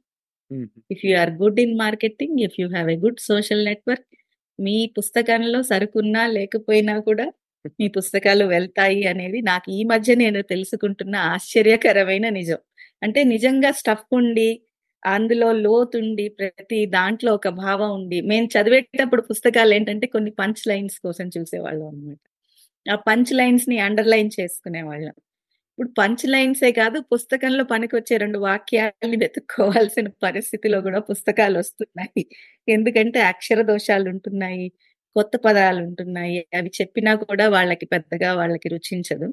అయితే అందరూ అలా ఉన్నారని చెప్పడం కాదండి నా భావన. కాకపోతే ఏంటంటే ఏ పని చేయాలన్నా ఇందాక నేను చెప్పినట్లుగా చూడండి. హాస్యం ఎలా రాస్తున్నారు? కవితలు ఎలా రాస్తున్నారు? కథలెలా రాస్తున్నారు? ఈ మధ్య కూడా ఈ రోజుకి నేను కొత్తగా నేర్చుకుందామని ట్రై చేస్తా. ఈ మధ్యన 'వెన్నెల' అని ఒక సీనియర్ రైటర్ కర్లపాలెం హనుమంతరావు గారి పుస్తకం చేశాను. ప్రతి కథలో సస్పెన్స్ ఉందండి. అంటే ఒక పబ్లిషర్ వర్క్ చేస్తున్నప్పుడే నెక్స్ట్ ఏమవుతుంది? నెక్స్ట్ ఏమవుతుంది? అయ్యో! వీళ్ళిలా అయిపోయారు గదా! తర్వాత ఏమవుతుందన్న ఉత్సుకత కలిగిస్తూ చదివిచ్చగలిగి రాయడం నేను ఆయనతో అన్నా. సార్ మీ దగ్గర నుంచి నేనిది నేర్చుకోవాలి. ఎందుకంటే నెక్స్ట్ ఏంటి అనేది మొదట లైన్లో మొదలుపెట్టి శైలి ఇంప్రూవ్ చేసుకోవాలి. శిల్పం ఇంప్రూవ్ చేసుకోవాలి. భావనలో గాఢత ఇంప్రూవ్ చేసుకోవాలి అన్నది అక్కడి నుంచి చివరి లైన్ దాకా చదివించే శైలిలో పట్టు ఉండాలి. మధ్యలో అంతేగాని తీసుకెళ్ళి వ్యాసాలు రాసేస్తుంటారండి కొంతమంది. కథల్లోనూ, నవలల్లోనూ వ్యాసాలు రాసేస్తుంటారు. ఆవు అదిగదిగో గోడ, గోడ పక్కన ఆవు అని చెప్పి ఆవు వ్యాసంలోకెళ్ళిపోతారు. ఇంకది వెళ్ళిపోయేసరికి ఇది ఇలా ఉంది, అలా ఉంది, ఇలా ఉంది పోతుందండి. అంటే అబ్బా! ఈ పారా స్కిప్ చేద్దాం. నాలాంటి ఫాస్ట్ రీడర్స్ ఏం చేస్తారంటే ఆ పారాకి పంగనామం పెట్టేసి నెక్స్ట్ పారాలోకెళ్ళిపోతారండి. అలా 4, 5 కథలు చదివాక లేదు లేదు. ఇంకంతే ఈ పుస్తకం మూసేద్దాం అనుకుంటాం అన్నమాట. కాబట్టి కథని వ్యాసంగా రాస్తున్నామా? ఏమిటి? ఇట్లాంటిదంతా అంటే ప్రతి రచయిత, ప్రతి కథ లేదా కవిత తన రచనని బయటికి అంటే ప్రపంచానికి వెల్లడించే ముందర స్వయం సమీక్ష చేసుకోవాలి. సిరివెన్నెల గారంటారు. ఒక పాట నేను బయటికి వెళ్ళే ముందర నేనొక 100 సార్లు, 200 సార్లు నేనే విమర్శకుడిగా మారి నేను చూసుకుంటానమ్మా. ఈ పదం బదులు ఇంకొక పదం పెడితే బావుంటుందా? హ్మ్. ఎలా రాశాను? ఏమిటి? అని జెప్పి. అలాగా మనకి మనమే విమర్శకులుగా మారి ఒకసారి చదువుకుని ఇది కథ నేను రాశాను. ఇది కరెక్టేనా? అన్నది ఆలోచన చేసుకుని బయటికి గనక మనం విడుదల చేస్తే గనక తప్పకుండా అది సక్సెస్‌ఫుల్ రచన అవుతుందని నా నమ్మకం. సూపర్. చాలా బాగుందండి. నాకు మీరు చెప్పిన సలహాలన్నీ కూడా నేను నా నెక్స్ట్ పుస్తకంలో ఖచ్చితంగా ఇంప్లిమెంట్ చేస్తానండి. చాలా మంచి టిప్స్ ఇచ్చారు. యాక్చువల్లీ ఏంటంటే ఇది నా ఫస్ట్ బుక్. ఇంకో వేరే కో ఆథర్‌తో కలిసి చేశానిది. 'టీజీవీ ఇన్‌స్పైరింగ్ లైవ్స్ వాల్యూమ్ 1' ఇది వెరీ నైస్ అండి. ఇది నా సెకండ్ బుక్ అండి. లాస్ట్ మంతే పుట్టింది. ఓకే. డిసెంబర్‌లో. అండ్ ఇప్పటికి వాల్యూమ్ 1కి, వాల్యూమ్ 2కి చాలా ఇంప్రూవ్‌మెంట్ ఉంది. వాల్యూమ్ 3 కూడా నేను 2024లో రిలీజ్ చేద్దాం అనుకుంటున్నాను. అంటే నా కాన్సెప్ట్ ఏంటంటే నేను ఇప్పటికి 3 భాషల్లో కలిసి 550 మందికి పైగా గెస్ట్‌లని ఇంటర్వ్యూ చేశాను. ఒక 70 పైగా దేశాల నుంచి. సో. దాంట్లోంచి సెలెక్ట్ ప్రొఫైల్స్ వాళ్ళు చెప్పిన సారాంశం ఏంటి? వాళ్ళు చెప్పిన మెసేజ్ ఏంటి? అనేది క్లుప్తంగా వాడి వాళ్ళ గురించి ప్లస్ అదే కాకుండా ఒక చిన్న ర్యాపిడ్ ఫైర్ లాగా ఉండి ఫన్‌తో పాటు ఇన్‌స్పిరేషన్ అందించాలనేది నా ప్రయత్నం అన్నట్టు. సో వాల్యూమ్ 2కి హ్మ్. చాలా బాగా రెస్పాన్స్ వస్తుంది. నేను ఇంకా మార్కెటింగ్ స్టార్ట్ చేయలేదు. జస్ట్ చిన్న చిన్న ఏదో లింక్డ్ఇన్ వాట్సాప్‌లో పెడితేనే ఎవ్రీడే మినిమమ్ 3-4 బుక్స్ సేల్ చేస్తున్నాను నేను. అది నాకు నోషన్. రిపీట్ వస్తుంది. అండ్ నాకేంటంటే ఈ బుక్ ఫార్మాట్ కోసం వెయిట్ చేస్తున్నాను. అది అవ్వగానే నేను అన్ని సోషల్ మీడియాలో పోస్ట్ చేస్తాను. అండ్ అలాగే మీ సపోర్ట్ కూడా తీసుకుంటాను. ఓకే. సో ఇది నా. ప్రస్థానం. అందుకే నేను మీరు చెప్పిన టిప్స్ అన్నీ కూడా నాకే చాలా హెల్ప్ అవుతాయి ఫస్ట్ ఆఫ్ ఆల్ ఆడియన్స్ కంటే ముందు. అండ్ ఇన్‌ఫాక్ట్ నా ప్రతి కన్వర్జేషన్ కూడా నేను గెస్ట్‌లతో ఇదేంటంటే నాకు అడిక్షన్ అయిపోయింది. గెస్ట్‌తో మాట్లాడి, మాట్లాడి ప్రతి ఒక్కరి దగ్గర ఒక విషయం ఉంటుందండి. మనం నేర్చుకోవాల్సింది. అది మనం వాళ్ళతో లోతుగా. మాట్లాడితే కానీ మనకు తెలీదది. సో అంటే మనకి మనిషి ప్రొఫైల్ చూస్తే ఒకటి. బట్ వాళ్ళతో మాట్లాడుతున్న కొద్దీ మనకి తెలియని విషయాలు ఇంకా ఎన్నో ఉన్నాయి. ఇంకా ఉన్నాయి. ఎన్నో ఉన్నాయి. ఎన్నో ఉన్నాయి. ఎన్నో ఉన్నాయి అని చెప్పేసి నాకు ఫస్ట్ ఆఫ్. ఆల్ కనువిప్పు కలుగుతుంది. తర్వాతే ఆడియన్స్ కోసం నేను ఇది అన్ నేను భావిస్తున్నాను నా ప్లాట్‌ఫార్మ్ అనేది. ఓకే. సో ఇక హ్మ్. ముందుకెళ్దాం. నాకు ఈ క్వెషన్ వచ్చేసి శ్యామ్ గారు రికమెండ్ చేశారు. రవిభూషణ్ గారు. మా బాపట్ల. కథల గురించి, ఆ పుస్తక నేపథ్యం గురించి మరియు అందులోని కథల గురించి కొంచెం క్లుప్తంగా వివరించండి. తప్పకుండా అండి. బాపట్ల మా నాన్నగారి ఊరు. కొంచెం బాపట్లతో నాకు అనుబంధం ఎక్కువనమాట. హుహు. తర్వాత అనుకోకుండా ఎంఎస్సీ ఆర్గానిక్ కెమిస్ట్రీ సీట్ కూడా బాపట్ల ఇంజినీరింగ్ కాలేజ్‌లో రావడంతోటి ఇంకా అనుబంధం పెరిగిందనమాట. కాలక్రమంలో కొన్ని మార్పులు సంభవిస్తూ ఉంటాయి. నాకనిపించిందనమాట. చెప్పాను గదా! వంశీ గారి 'మా పసలపూడి' కథలు చదివాను. అలాగే మా మావయ్య గారు ఒకరు 'బీవీఎస్ రామారావు' గారున్నారు. చెప్పాను గదా! మల్టీ ఫేసిష ఫేసెటెడ్ ఫ్యామిలీ అని! యాహ్! అంత. పెద్ద పెద్ద వాళ్ళున్నారు. అందుకని అందులో ఏంటంటే 'బీవీఎస్ రామారావు' గారు 'గోదావరి కథలని' ఒకటి రాశారు. అది చూసి వంశీ గారు నేను 'పసలపూడి' కథలు రాశాను అన్నారు. ఆ తర్వాత బోలెడు ఊర్ల కథలొచ్చాయి. అన్ని ఊర్ల గురించి అందరూ చెప్తారు. మా ఊరు గురించి ఎవరు చెప్తారు అనిపిచ్చింది. అనిపిచ్చినప్పుడు బాపట్ల కథలు నేనే రాయాలి అనుకున్నాననమాట. అందుకని ఓహ్! నాకున్న చిన్న చిన్న అనుభూతులు చిన్నప్పటి నుంచి ఆ ఊరెలా ఉంటుంది? ఆ మనుషులెలా ఉంటారు? డొంక తిరుగుడుండదు. హ్మ్. "ఏంది నువ్వు ఇట్ట మాటాడుతున్నావు" అంటాడు. రిక్షావాడు గూడా అంతే. ఆహ్, ఏంటంటే వాళ్ళకేమి మర్యాదలు అవి ముందు వెనక గార్లు, గీర్లు ఏముండవనమాట. బట్ అదేంటంటే ఒక స్వచ్ఛత ఉంటుంది. ఆ మనుషుల్లో అవి అందులో మ్యానిప్యులేషన్స్ ఏమి ఉండవు. అనాలనుకున్నది మొహం మీద అనేస్తారు. చేయాలనుకున్నది చేసేస్తారు. సాయంగా ఉంటారు. ముఖ్యంగా బాపట్ల కథలు వాటి వెనకాలేంటంటే ఆ మనుషుల్లో మంచితనం ఇక్కడ అంటే నా మనసుని బాగా హత్తుకుందండి. ఏంటంటే కాలేజీ ఎదురుగుండా వంకాయ తోటలు, కనకాంబరం తోటలు అన్నీ ఉండేవి. ఈ అమ్మలుంటారే ఊరికే ఉండరు కదండి వాళ్ళు ఏంటంటే ఏమే సాయంత్రం కాలేజ్ నుంచి వచ్చేటప్పుడు వంకాయలు పట్టరా, కనకాంబరాలు పట్టరా, విరజాజులు పట్టరా రేపు మన ఇంట్లో ఫంక్షన్ ఉందంటే" ఇక్కడ మాకు 1:00 7-1 అండి బాపట్ల ఇంజనీరింగ్ కాలేజ్. అయిపోగానే ఎదురుగుండా తోటల మీద దాడి. వెళ్ళినప్పుడు "తాత కొన్ని వంకాయలు కోసిస్తావా? డబ్బులు ఇస్తాను అంటే, ఇంత పెద్ద బుట్టెడు వంకాయలు ఇచ్చి వాళ్ళనేవారు వాళ్ళనేవారు. డబ్బులివ్వకపోతే తీసుకునేవారు గదండీ. "హై! ఆడకూతుళ్ళమ్మా తీసుకెళ్ళండమ్మా మీకిస్తే మాకే పుణ్యం వచ్చుద్ది" అనేవాళ్ళనమాట. అంటే వాళ్ళ భాష, వాళ్ళ మనసు "ఇన్ని కాయలుండాయిగా ఇంకా అమ్ముకుంటానులే తీసుకుపో పర్లే పో తీసుకుపో" అనేవాళ్ళనమాట. అంటే ఇచ్చే మనసు కూడా, పెట్టే మనసు కూడా వాళ్ళెందుకివ్వాలండి మనకి ఫ్రీగా ఇవ్వాల్సిన అవసరం లేదు.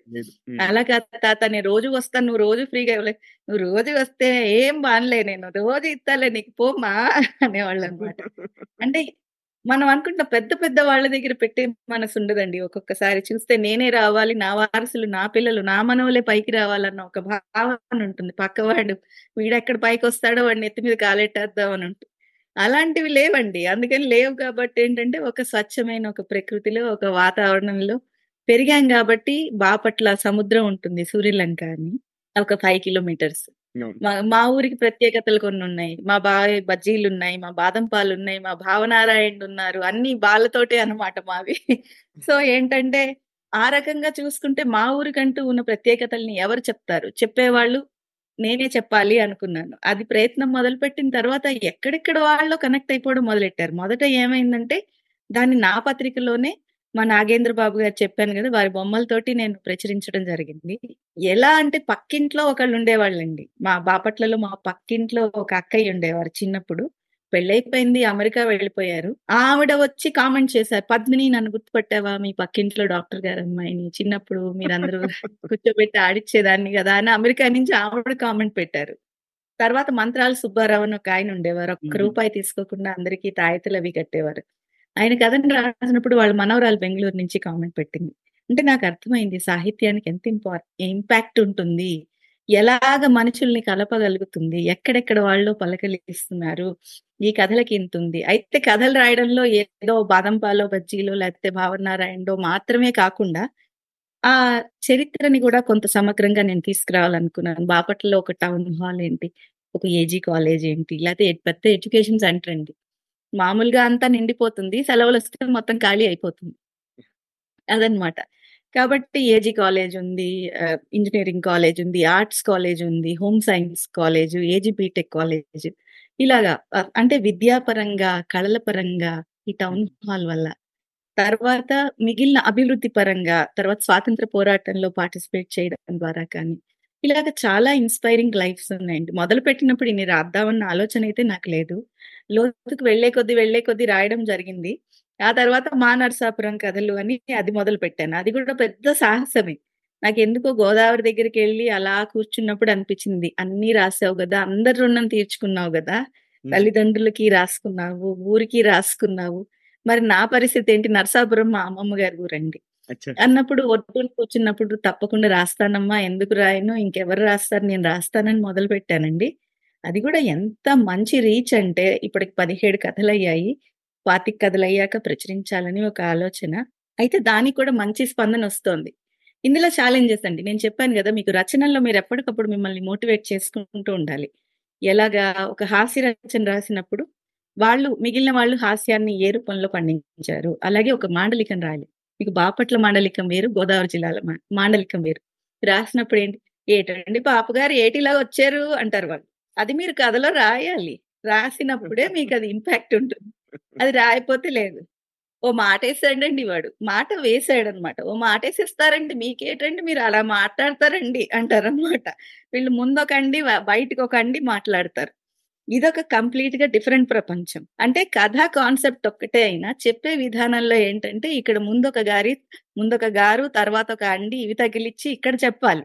అంటే మర్యాదగానే వెటకారం పోటు పొడవాల్సిన పరిస్థితి ఏమో నర్సాపురం కథలో. బాపట్ల కథల్లో ముక్కుసుడితనం ఒక నిర్భయం ఒక స్వచ్ఛత అది అందులో చూపించారు. చూపించినప్పుడు దీన్ని ఒక సవాల్గా మనం తీసుకుని ముందుకు వెళ్ళాలి అనుకున్నప్పుడు నేను వెయ్యి కాపీలు వేసానండి బాపట్ల కథలు. దేశ విదేశాల్లో రీచ్ అయింది. అందరూ చదివారు చా- సంతోషించారు చాలా. నా దగ్గర ఇప్పుడు వెయ్యి కాపీల్లో హార్డ్లీ ఒక యాభై కాపీలు ఉన్నాయి అవి అట్లా ఊరికే ఉంచి పెట్టాను నెమ్మదిగా అమ్ముతున్నాను. అంతే ఒక మామూలు రచయిత వేసిన కథలు ఒక వెయ్యి పుస్తకాలు అమ్మడం అంటే ఎక్కడో ఒక మారుమూల. అదే గొప్ప అచీవ్మెంట్గా నేను భావిస్తున్నాను. ఓకే. అంటే మీరు ఇప్పుడు వెయ్యి కౌంట్ చెప్పారు కాబట్టి ఒక మంచి రచయిత అని మనం ఒకరిని కన్సిడర్ చేయాలి అంటే ఇర్రెస్పెక్టివ్ ఆఫ్ వాళ్ళు బాగా రాశారా లేదా మార్కెటింగ్ స్ట్రాటజీ అనుకుందాం. అంటే మీ ఉద్దేశంలో ఎన్ని ఎన్ని బుక్స్ అమ్మి అమ్మగలిగితే వాళ్ళు ఒక మంచి రచయిత? ఆర్గానిక్ కానీ ఆ ఎన్ని బుక్స్ అమ్మితే అని కాదండి. కొంతమంది పాపం పుస్తకాలు వేసుకోలేరు. నాకు అదే జాలేస్తుంది. ఏంటంటే అమ్మవారు సరస్వతి ఉన్న చోట లక్ష్మి ఉండదు లక్ష్మి ఉన్న చోట సరస్వతి ఉండదు అన్నట్టు కొంతమంది మహాపండితులు ఉంటారు వాళ్ళ జీవితాంతం వాళ్ళకి ఏ ఉగాది పురస్కారాలు రావు ఏమీ రావు.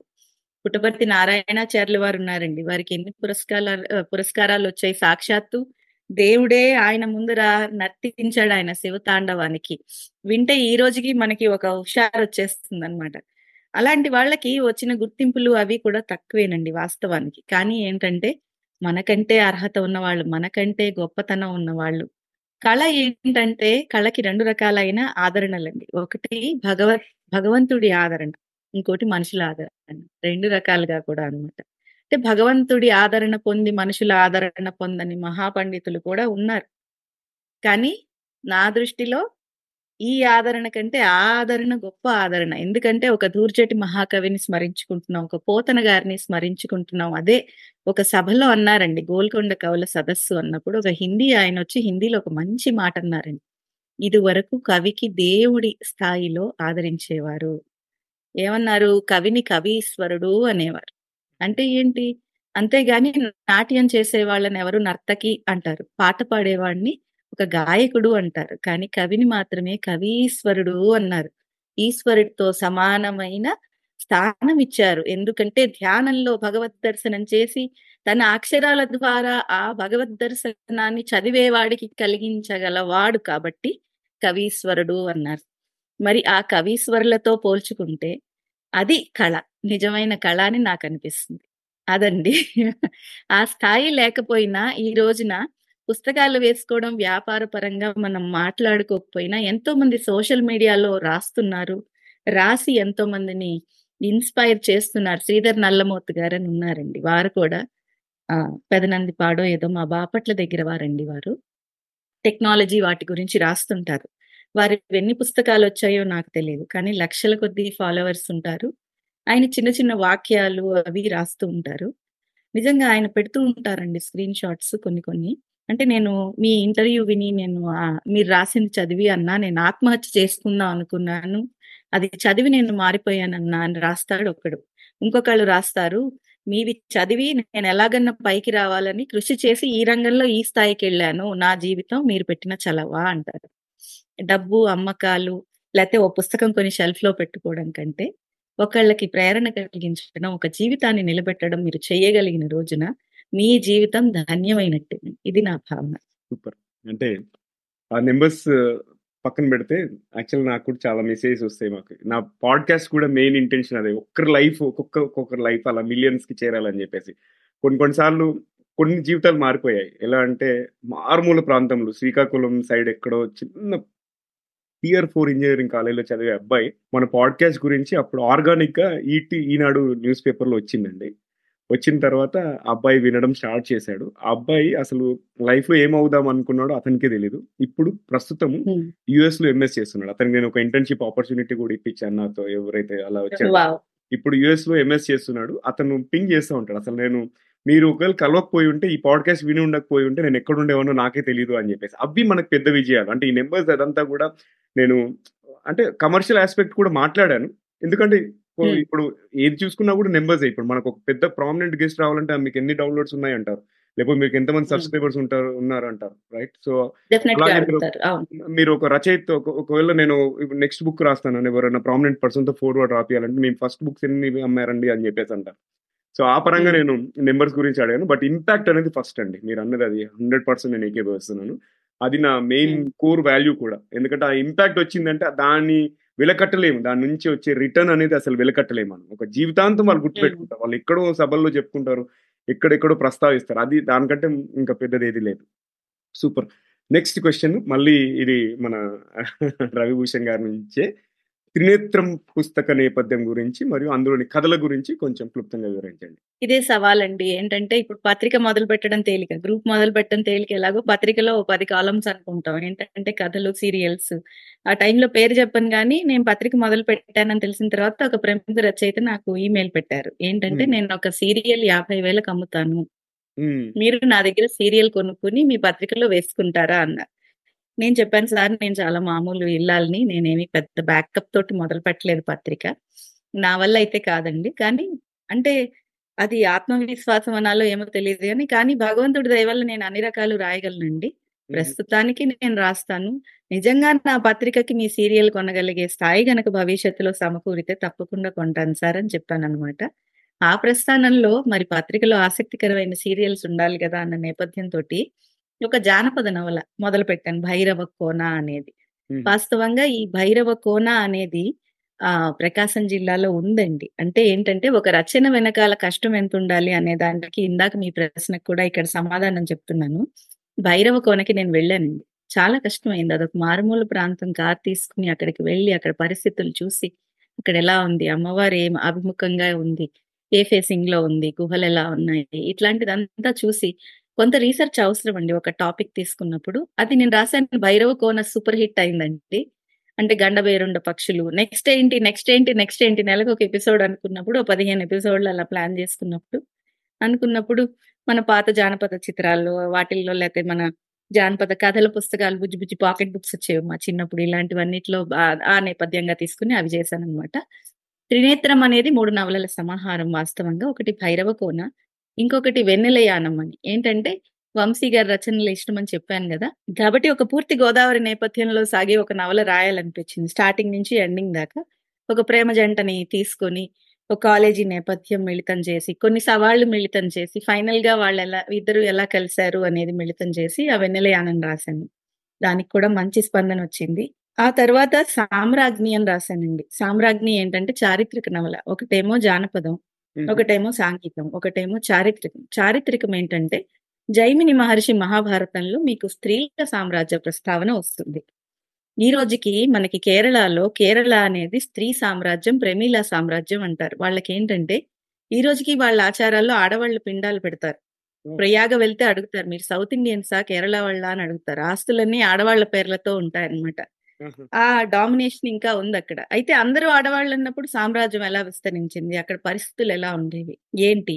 ఆవిడ స్త్రీ అయి ఉండి అసలు అంత సామ్రాజ్యాన్ని ఎలా నడిపించింది? ఈ రీసెర్చ్ బేస్లో కొంత జైమిని భారతం, కొంత కల్పన అన్ని కలిపి ప్రమీలార్జునుల కథ మనకి తెలిసింది అవన్నీ కలిపి రాశాననమాట. సామ్రాజ్ని కూడా నాకు చాలా ఇష్టం. అంటే అందులో కొన్ని కొన్ని పంచ్ లైన్స్ ఉంటాయి. బాగుంటుంది ఈ 'త్రినేత్రానికి' కూడా మంచి ఆదరణ లభించిందండి. అదండి. నెక్స్ట్ మీ కలం పేరు, మీ కలం ద్వారా జాలువారిన శతక సాహిత్యం గురించి, రచన నేపథ్యం గురించి, అందులోని మక్కుటం గురించి తెలియజేయండి. క్రౌన్ జ్యువెల్ అంటారు గదా! మకుటం అంటే? ఆ! అలాగేనండి. తప్పకుండా. అంటే ఆహ్, భగవద్ అనుగ్రహం అన్నాను గదా! భగవత్ భగవద్దత్తం చెయ్యని ఏ కళ సంపూర్ణం కాదని నా భావన. నా వ్యక్తిగత భావన. అంటే అదనమాట. అది నాట్యమైనా, గానమైనా ఏదైనా సరే దేవుడి మీద ఒక పాట పాడినప్పుడు మీకు కలిగే ఆనందం, ఒక సభలో పాడుతున్నప్పుడు అంటే ప్రదర్శనకి వాడిన ఇవాళ రేపు ఉన్న ప్రాబ్లం అదేనండి. ఇదివరకు కాలంలో ఏ కళలో అయినా మీకు 90% అభినివేశం ఉంటే తప్ప ప్రదర్శనకి వెళ్ళే వాళ్ళు కాదు. ఈ రోజున ఒక డాన్స్ స్కూల్‌లో పిల్లని వేస్తే, మా పిల్లతో ప్రదర్శన ఎప్పుడు ఇప్పిస్తారు అని రెండో రోజు వచ్చి అడుగుతారు పేరెంట్స్. అలా ఉంది. అంటే ఇది మా పిల్ల నేర్చుకుంటోంది అన్నది కాకుండా, మా పిల్ల నేర్చుకుంటోందని లోకానికి తెలియాలి అన్నది ప్రాధాన్యత అయిందనమాట. అందుకని ఈ కళను ఎప్పుడైతే మీరు భగవద్దత్తం చేస్తారో, ఒక ప్రమాణాన్ని మీరు తీసుకొచ్చుకుని అప్పుడు ప్రదర్శిస్తారో అప్పుడు ఉపయోగం ఉంటుంది. అలాగా అనుకోకుండా నేను ఒకసారి అహోబిలం వెళ్ళి జ్వాలా నరసింహస్వామిని చూస్తూ ఉన్నప్పుడు, ఆ! మరి నీ శతకం రాద్దాం అనుకుంటున్నావు కదా నా మీద ఒక శతకం రాయొచ్చు కదా! అన్నట్టుగా అనిపించింది. అక్కడ జ్వాలా నరసింహస్వామి దగ్గర భలేగా ఉంటుందండి. ఓ పక్క భవనాసి జలపాతం పడుతూ ఉంటుంది. ఎదురుగుండా గరుడాద్రి అని ఒక పర్వతం ఉంటుంది. ఆ పర్వతం ఒక గరుడు ఇలా రెక్కలు పరుచుకొని కూర్చున్నట్లుగా ఉంటుందనమాట. అనిపించింది. అంటే నాకేమొచ్చి స్వామి నాకు ఛందస్సు రాదు, పాడరాదు ఏమీ ఏమి నేర్చుకోవాలి అన్ని మళ్ళీ రివైజ్ చేసుకోవాలనుకున్నాను. వచ్చిన తర్వాత అనుకోకుండా అహోబిల సార్వభౌమ నా తొలి మొకుటానికి, నా తొలి శతకానికి మకుటం. అహోబిల సార్వభౌమ. ఎందుకంటే అంత పెద్ద విశాలమైన సామ్రాజ్యానికి నువ్వు సార్వభౌముడివి కదా! అన్న విధంగా అది అమరిందనమాట.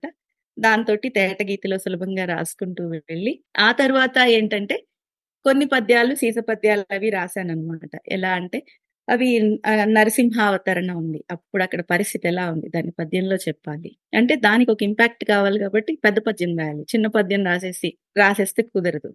నమ్ముకున్నట్టి దాసుల నమ్మికడరా కమ్ముకున్నట్టి అసురుల కలత మీర రమ్మనిన తావు కరిదించే రయమున్న హరి సర్వసుఖద అహోబిల సార్వభౌమ అని చెప్పి తర్వాత ఇంకా నృసింహావతరణ పద్యాలు మూడనమాట వరుసగా. ఎలా ఉంది నృసింహావతరణ సమయంలో? దిశలను నిప్పులు తెరలుచు తొలకగా కలకల మసురుల కలిగే వేగ జగములు గడగడ జడియుచు వణుకగా గుండెల మిక్కిలి గుబులుమూగ చటచట రవములు చెయ్యన మ్రోగగా చెవులను శబ్దము చీల్చే బాగ సింహపు గర్జన చేతను బెదిరిన అసురులు పరుగిడి అలుపు తీగ పరుగు తీగ అసురులు పరుగిడి అరుపు తీగ. అప్పుడేమైంది? అంటే ఇలాగా ఆయన దిశల్లో నిప్పులు వెదజల్లుతూ ఉన్నాయన్నమాట.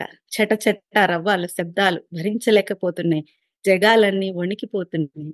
అసురులు బాబోయ్! ఈ సింహపు గర్జన ఏంటని పరుగు తీస్తున్నారు. అప్పుడేమైంది? ఏమైందంటే కంభమును చీల్చి అరుదించే కమ్మల నాభి వాడి కోరలు తీక్షణ పాణిజముల ఉగ్ర నరసింహ రూపున ఉరములదర సర్వసుఖద అహోబిల సార్వభౌమ అంటే మన తెలుగులో మన ఛందస్సులో ఉన్న గొప్పతనం చూడండి.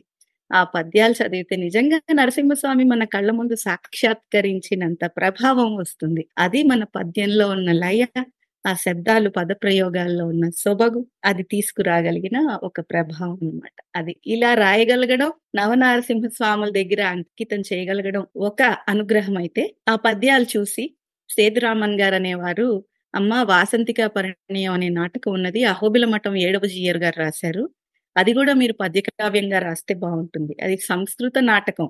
ఎందుకు రాశారంటే ఆ రోజుల్లో అహోబిలంలో స్వామివారి వేడుకలకి స్వామివారి చెంచుల అల్లుడు అందరూ చెంచులు వచ్చేవారు. వారికి ఎంటర్టైన్మెంట్ ఏంటి? దానికోసం వారు నాటకం రాశారు. వాసంతిక పరిణయం చెంచులక్ష్మి నరసింహస్వాముల కళ్యాణం. మీరు కూడా ఆ నాటకాన్ని పద్యంగా రాస్తే బాగుంటుందంటే. గత ఏడాది వాసంతిక పరిణయం అనే కావ్యాన్ని రాయడం జరిగింది. ఇందులో రాసిన ఛందస్సులు కాకుండా అందులో రగడలు ఉంటాయి అనమాట రగడలు భలే భలేగా ఉంటాయి అనమాట తెలుగులో. ఆ రగడలన్నీ కూడా అందులో పెట్టడం జరిగింది. అదండి. ఈ రకంగా ఈ రెండు కావ్యాలు రాసి అహోబిల నరసింహస్వామి నా ఆరాధ్య దైవం వారికి అంకితం చేయగలగడం నా అదృష్టంగా భావిస్తున్నాను. అంటే మీ ప్యాషన్ మీ ప్రతి ఒక్క వర్డ్‌లో, ప్రతి ఒక్క పదంలో కనబడుతుందండి. అసలు అంత ప్యాషన్‌తో చేస్తున్నారు అసలు. చాలా ఇన్‌స్పైరింగ్‌గా ఉంది. ఓకే. నా నెక్స్ట్ ప్రశ్న ఏంటంటే మీరు, మీరు పుస్తక ప్రచురణలోకి ఎలా వచ్చారు? అండ్ అంతర్జాలంలో పుస్తక క్రయ విక్రయంలో ఎలా ప్రారంభించారు? అంటే ఇంతకుముందు బ్రీఫ్‌గా మీరు చెప్పారు కదా! First face group Facebook group ఒకటి క్రియేట్ చేశారు. దాని తర్వాత మోటివేట్ చేసి ఇలా మీరు పబ్లికేషన్‌లోకెళ్ళారు. సో, పబ్లికేషన్‌లో ఇప్పుడు ఒకవేళ నేను నాలాంటి వాడు book for example 'inspiring lives' volume 1, 2 ఉందండి. నేనే వాటిని తెలుగులోకి అనువదించి లాంచ్ చేయాలనుకుంటే పబ్లికేషన్ ప్రాసెస్ గురించి కూడా వివరించండి. అంటే నేను 2000 దాదాపు 12 అని చెప్పాను గదండీ! అప్పటినుంచి ఒక తెర వెనకాల ప్రచురణలో ఉన్నాను. ఎందుకంటే మా గురుగారు వివి శ్రీధర్ గురూజీ ఈరోజు నేను ఏదైతే మీకు కనిపిస్తున్నానో, ఈ ప్రపంచానికి కనిపిస్తున్నానో అదంతా వారి అనుగ్రహం అండి. అయితే వారి ప్రచురణల్లోకి అనుకోకుండా నేను గురువుగారి దగ్గరికి రావడమే వారి ప్రచురణలు చూసుకునేలాగా నాకు ట్రైనింగ్ ఇచ్చారు. అప్పట్లో కథ అంతా వేరేగా ఉండేది. అంటే ఒక పేపర్ మీద మీరు ట్రాన్స్‌లేషన్ వారు ఇంగ్లీష్‌లో చెప్పేవారు. మేము పేపర్ మీద తెలుగులో రాసేవాళ్ళం. డిటిపి వాళ్ళు పేజ్ మేకర్‌లో కొట్టేవాళ్ళు. ఆ పేజ్ మేకర్‌లో సున్నాలు చుట్టుకుని పసాలు దిద్దాల్సి వచ్చేది తర్వాత అది పబ్లిషింగ్ కూడా కొంత కష్టంగా ఉండేది. కవర్ పేజీలు అవి. అంత అంటే డిజైనింగ్ పరంగా కానీ లేకపోతే ఏ పరంగా తీసుకున్నా కూడా అన్ని రకాల వెసులుబాట్లు లేవు. మనం కష్టపడాల్సిన పరిస్థితి. ఈ రోజున ఏమైందంటే ఒక వర్డ్ ఫైల్‌లో మీరు పెట్టేసేసుకుని, దాన్ని ఇమ్మీడియేట్‌గా టెక్స్ట్ కన్వర్షన్ చేసేసుకుని అను పాయింట్లోకి పేజ్ సెట్టింగ్ చేసుకుని, తర్వాత కవర్ పేజ్ డిజైన్ చేసేసుకుంటే కొంతమంది కవర్ పేజ్ కూడా డిజైన్ చేసుకుంటున్నారు. ఎందుకంటే బేసిక్ ఇమేజ్ ఎడిటర్ అందరికీ చాలా మందికి వచ్చి ఉంటుంది ఫోటోషాప్లు అవి వచ్చి ఉంటున్నాయి ఇంకొక ప్రోగ్రెస్ ఏంటంటే ప్రచురణ రంగంలో పేజ్ సెట్టింగ్ కూడా కొంతమంది వర్డ్లో చేసేస్తున్నారండి. ఇప్పుడు చేసేసుకొని ప్రింట్ చేస్తున్నారు. చక్కగా వస్తున్నాయి పుస్తకాలు. దానికి అనువైన యూనికోడ్ ఫాంట్స్ కూడా మనకు వచ్చేసాయి కాబట్టి మీకు ఒక మంచి పబ్లిషర్ తెలిస్తే చాలు. ఒక ప్రెస్ వాళ్ళు తెలిస్తే మీరు చేసుకోగలిగితే మీ దగ్గర కొంచెం క్రియేటివిటీ ఉంటే మీ పుస్తకాన్ని మీరే ప్రచురించుకోవచ్చు. వేరే వాళ్ళ మీద మీరు డిపెండ్ అవ్వాల్సిన పెద్దగా అవసరము తగ్గిపోయింది ప్రస్తుతం ప్రచురణ రంగంలో. అదే విధంగా ఎలా అయితే తగ్గిపోయిందో ఇంకొక కొంచెం విషాదకరమైన పరిస్థితి ఏంటంటే పుస్తకాలు కొనేవాళ్ళు కూడా అంతకంతకి తగ్గుతున్నారు. ఈ రోజుకి ఉన్నారు కొనేవాళ్ళు. నేను అమ్ముతున్నాను కాబట్టి. బట్ ఏంటంటే కొనేవాళ్ళు కూడా తగ్గేసరికి ఏంటంటే సోషల్ మీడియాలో చదవడం అనేది ఎక్కువైంది. సోషల్ మీడియాలో చదవడం ఇంపాక్ట్ ఎక్కువైనప్పుడు పీడిఎఫ్లు వాట్సాప్ డేటా ఇదంతా చదువుతున్నారు. దీనివల్ల ఉన్న ఒక ఇబ్బంది ఏంటంటే ఏ విషయం వచ్చినా, ఏ ఇన్ఫర్మేషన్ వచ్చినా అదే సరైనది అని నమ్ముకునే ఒక అవకాశం కలుగుతోందండి. అంటే తెలియదు కాబట్టి జనాలు అది నమ్మే ఒక అవకాశం ఉంటుంది. దాని మీద ఒక నియంత్రణ లేదు కాబట్టి. కానీ ఏంటంటే ఒక పుస్తకం ఒక మంచి మిత్రుడు అంటారు కదా! ఒక పుస్తకాలు లేకపోతే మంచి బయోగ్రఫీలు ఇవి చదివినప్పుడు కలిగే ఇంపాక్ట్ డెఫినెట్గా వేరండి. చదివే వాళ్ళు ఉంటారు ఇలాగ నేను ప్రచురణ రంగంలోకి రావడం వెనకాల ఏంటంటే, నేను మళ్ళీ అగైన్ మా పిల్లలు 10థ్‌లకొచ్చేసి మళ్ళీ ఇంట్లో ఉండాలి. నువ్వు బయటికెళ్ళకూడదు, ఉద్యోగాలు చేయకూడదు. ఇది ఇది కొంచెం వాళ్ళని ఒక దారికి తీసుకురావాలి. ఇట్లాంటిదంతా ఒక పరిస్థితి వచ్చినప్పుడు, సరే అందరి కోసం పనిచేశాను. నా కోసం ఇంక నేను పని చేసుకుంటాను. నాకున్న కాంటాక్ట్స్ కానీ ఏమున్నా కానీ నా కోసం వాడుకుంటానని చెప్పి ముందు పబ్లిషింగ్ చేయగలనా అనుకున్నాను. సరే ఏమైతే అదైంది. ఒక బుక్ వచ్చినా సరే పర్వాలేదు. ప్రచురణల్లోకి వెళ్దాము అని ప్రచురణలోకి వెళ్ళడం. అదే ఏడాది బుక్ ఎగ్జిబిషన్‌లో స్టాల్ పెట్టడం కూడా జరిగిందండి. పెట్టిన తర్వాత వెబ్‌సైట్ మొదలు పెడదాం అనుకున్నాను. వెబ్‌సైట్ మొదలు పెట్టి పుస్తకాలు అమ్మగలనా? అంటే చాలా లావాదేవీలు ఉంటాయి చేయగలనా? అని చెప్పి నేను అనుకున్నాను. కానీ అనుకోకుండా ఇంకా ధైర్యం చేసి అటు కూడా ముందడుగు వేయడం. ఒక మూడేళ్ళుగా పుస్తక విక్రయాల్లోకి రావడం. అలాగే దాదాపుగా ఒక 12,00,000 వర్త్ బుక్స్ అంటే అన్ని బుక్స్‌లో నాకు పర్సెంటేజ్ వచ్చేస్తుంది. అంతా నాకు లాభం వస్తుందని కాదు. వర్త్ బుక్స్‌ని ఇప్పటికి అమ్మడం జరిగింది. ఈ రోజుకి కూడా నేను ఇంట్లో కూర్చుని నా వెబ్‌సైట్ ద్వారా, అమెజాన్ ద్వారా నేను పుస్తకాలు అమ్ముతూ ఉంటే నెలకి కనీసం పదిహేను వేల రూపాయల పుస్తకాలు నేను అమ్మడం జరుగుతోందండి. ఇది కూడా ఒక విజయంగానే నేను భావిస్తున్నాను. నేను రైటర్లకేంటంటే ఎవ్రీ మంత్ బిఫోర్ 10థ్ ఎవరి డబ్బులు వాళ్ళ గూగుల్ పే, ఫోన్ పే అకౌంట్స్లో వేసేయడం వల్ల వాళ్ళు పద్మిని వచ్చాక పుస్తక రంగం మారింది. పద్మిని వచ్చాక ఇంకో పుస్తకం వేసుకోవాలన్న ఇన్‌స్పిరేషన్ కలిగింది. ఒక రూపాయి వస్తుందన్న ఆశ ఏర్పడింది అని. నేను అమెజాన్లో సపోర్ట్ ఇస్తున్నాను. నా పుస్తకానికి ఒక సూపర్ మార్కెట్ లాగా తయారైంది నా పబ్లిషింగ్ హౌస్. ఎందుకంటే బుక్ వేయడం, సమీక్షలకు పంపడం, అమ్మడం, అమ్మాక ఆ డబ్బులు రైటర్‌కి వేయడం, బుక్ ఎగ్జిబిషన్లో స్టాల్ పెట్టడం, నా వెబ్‌సైట్ ద్వారా అమ్మడం, నా సోషల్ మీడియా ద్వారా అమ్మడం, అమెజాన్లో పెట్టడం. సో ఏంటంటే ఓవరాల్గా బుక్కి కావాల్సినవన్నీ నా దగ్గర సమకూరుతున్నాయి కాబట్టి నాకు బాగుందండి నియరింగ్ 100 అండి. ఇప్పుడు 97 బుక్స్ వేశాము. వావ్! ఇంకా 2, 3 ప్రాసెస్‌లో ఉన్నాయి. 100 పుస్తకాలు త్వరలోనే పూర్తవ్వబోతున్నాయండి. సూపర్. కంగ్రాచ్యులేషన్స్ అండి. మీరు త్వరలో అది 100 ఆ 100 కాస్త 1000 అవుతుంది అతి త్వరలో అని చెప్పేసి నాకైతే కనబడుతుంది. అండ్ మీరు ఓన్లీ తెలుగు పుస్తకాలు ప్రచురిస్తారా? లేకపోతే ఇంగ్లీష్ కూడానా? తెలుగు మాత్రమే కాదండి. ఇంగ్లీష్ కూడా ప్రచురిస్తానండి. ఎందుకంటే మా గురువుగారి ప్రచురణలు అని చెప్పాను గదా! తెలుగు, ఇంగ్లీష్‌లో కూడా చేయడం జరిగింది. అలాగే డివైన్ ఎక్స్‌పీరియన్స్ అనే డివైన్ ఎక్స్‌పీరియన్సెస్ అనే పుస్తకం ఒక్కటి మాత్రం ఇంతవరకు ఇంగ్లీష్‌లో అధికారికంగా మా నుంచి వచ్చిన పుస్తకం అండి. అది కాకుండా వేరే బుక్స్ కూడా ఉన్నాయి కానీ కొంతమంది ఏంటంటే ఈ ప్రచురణల్లో మీ బ్రాండ్ ద్వారా కాదండి మాకు పర్సనల్గా వేసి ఇవ్వండి అని రిక్వెస్ట్ చేసే వాళ్ళు ఉంటారు.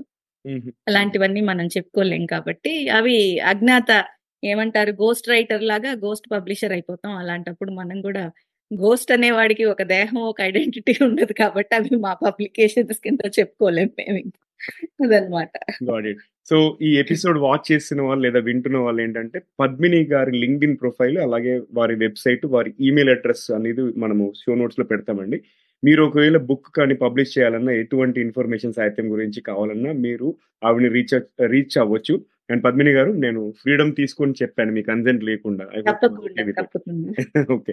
సో, చివరి క్వెషన్ అండి. మీకు ఇప్పుడు ఈ సాంఘిక మాధ్యమాలలో మరియు ప్రసార మాధ్యమాలలో అనేక మంది అనుచరులు అంటే ఫాలోవర్స్ ఉన్నారు కదా! మీకు ఎప్పుడైనా ఇబ్బంది కలిగిందా? వారి ద్వారా లేకపోతే ఎందుకురా బాబు ఈ ఇంతమంది ఫాలోవర్స్ ఎప్పుడు నేను రెస్పాండ్ అవ్వాలి లేకపోతే ఎటువంటి ఫీలింగ్ అయినా నెగెటివ్? అట్లా ఏదన్నా ఉన్నా కూడా నేను మా గురుబలం వల్ల నేను కొన్ని అధిగమించగలిగానండి. సవాళ్ళైతే కొన్ని కొన్ని చిన్న చిన్నవి ఉంటూ ఉంటాయండి. కాకపోతే మీకు సవాళ్ళే చూస్తూ ఉంటే సమస్య కనిపిస్తుంది. ఒకవేళ ముందుకు వెళ్ళాలన్న దారిని మీరు గమనించుకుంటూ ఉంటే పరిష్కారం కనిపిస్తుంది. మీకు సమస్య కావాలా? పరిష్కారం కావాలా? అన్న దాన్ని బట్టి మీ మార్గాన్ని మీరు ఏర్పరచుకోగలుగుతారు. ఇంకొక విషయం ఏంటంటే ఫాలోవర్స్ అనే వాళ్ళు ఒక రకంగా బలహీనత అని మీరు ఎలాగైతే అంటున్నారో బలహీనత లేతే ఇబ్బంది కలగజేసేవాళ్ళు అని. వాళ్ళే ఒక రకంగా ఒక బలం అవ్వగలుగుతారు. ఒక ఆధారం అవ్వగలుగుతారు అనడానికి ఈ మధ్య జరిగిన ఆ చిన్న ఇన్సిడెంట్ ఒక్క నిమిషం నేను చెప్తాను. మా నాగేంద్ర గారు ఆర్టిస్ట్ గారు సడన్గా వెళ్ళిపోయారు. ఎవరు అనుకోరండి. ఇవాళ నేను మీతో మాట్లాడుతున్నాను. రేపు ఏదైనా అవుతుందని అదని ఎవరు చెప్పలేరు కదా అలా సడన్గా ఆయనకి 50 ఏళ్ళు కూడా ఉండవు. ఆయన సడన్గా పోయారు. కొడుకు ఇంకా బాగా సెటిల్ అవ్వలేదు. వైఫ్ ఉన్నారు. చాలా మామూలు కుటుంబం అండి. ఈ తరుణంలో వాళ్ళు కనీసం ఆ లాస్ట్ రైట్స్‌కి కూడా డబ్బులు లేక ఒక సందిగ్ధంలో బ్యాంక్ అకౌంట్‌లో డబ్బులు లేక ఇబ్బందుల్లో ఉన్నట్టు నాకు వెళ్ళాక తెలిసాక నేనొక మెసేజ్ పెట్టానండి. వాళ్ళ కోసం నేను ఫండ్స్ కలెక్ట్ చేయాలనుకుంటున్నాను అని. మీరు నమ్మరండి 3 రోజుల్లో ఐ కలెక్టెడ్ 2.15 లాక్స్ అండి. ఓహ్! వెళ్ళి వాళ్ళకిచ్చేసొచ్చాను. కనీసం ఆ కుటుంబానికేంటంటే నాకు వీళ్ళందరూ అండగా బలంగా నిలబడడం వల్ల నేను వాళ్ళకి కనీసం ఒక ఏడాది బ్రతికే ధైర్యాన్ని నేను ఇవ్వగలిగానండి. సోషల్ మీడియా ఎలా అయితే ఒక రకంగా బలహీనత అవుతుందో ఒక రకంగా బలం అవుతుంది. ముచ్చట్లు ఎక్కువ పెట్టద్దండి అదొక్కటి చెప్తా.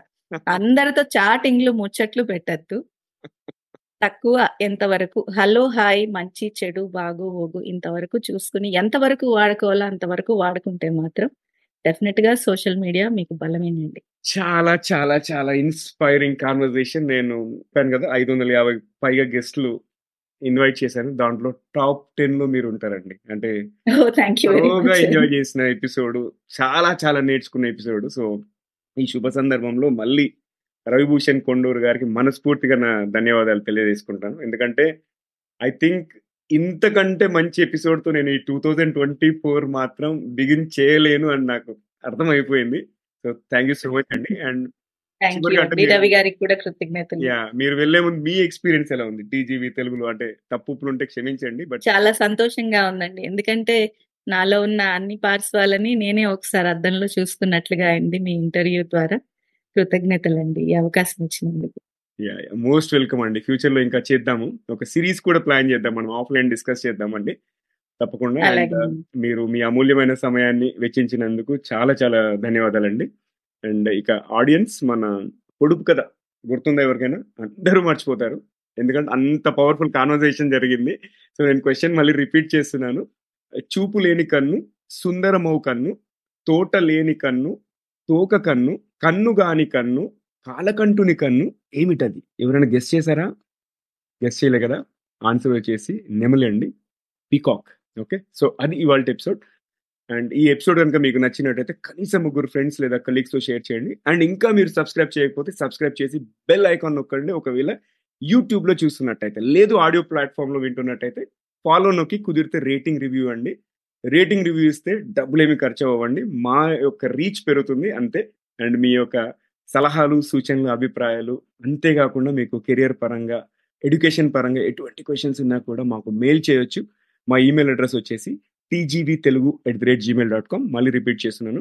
TGB Telugu at the rate Gmail dot com and అంతేకాదండి ఫ్యూచర్‌లో ఎలాంటి టాపిక్స్ కవర్ చేయాలో లేదా మంచి స్పీకర్స్ ఎవరైనా ఉంటే వాళ్ళ గురించి నాకు చెప్పండి. వాళ్ళని ఖచ్చితంగా మన ప్లాట్ఫామ్లో ఇంటర్వ్యూ చేస్తాం ఒకవేళ తెలుగులో కాకపోతే ఇంగ్లీష్‌లో, హిందీలో కూడా మనం ఇంటర్వ్యూ చేద్దాం.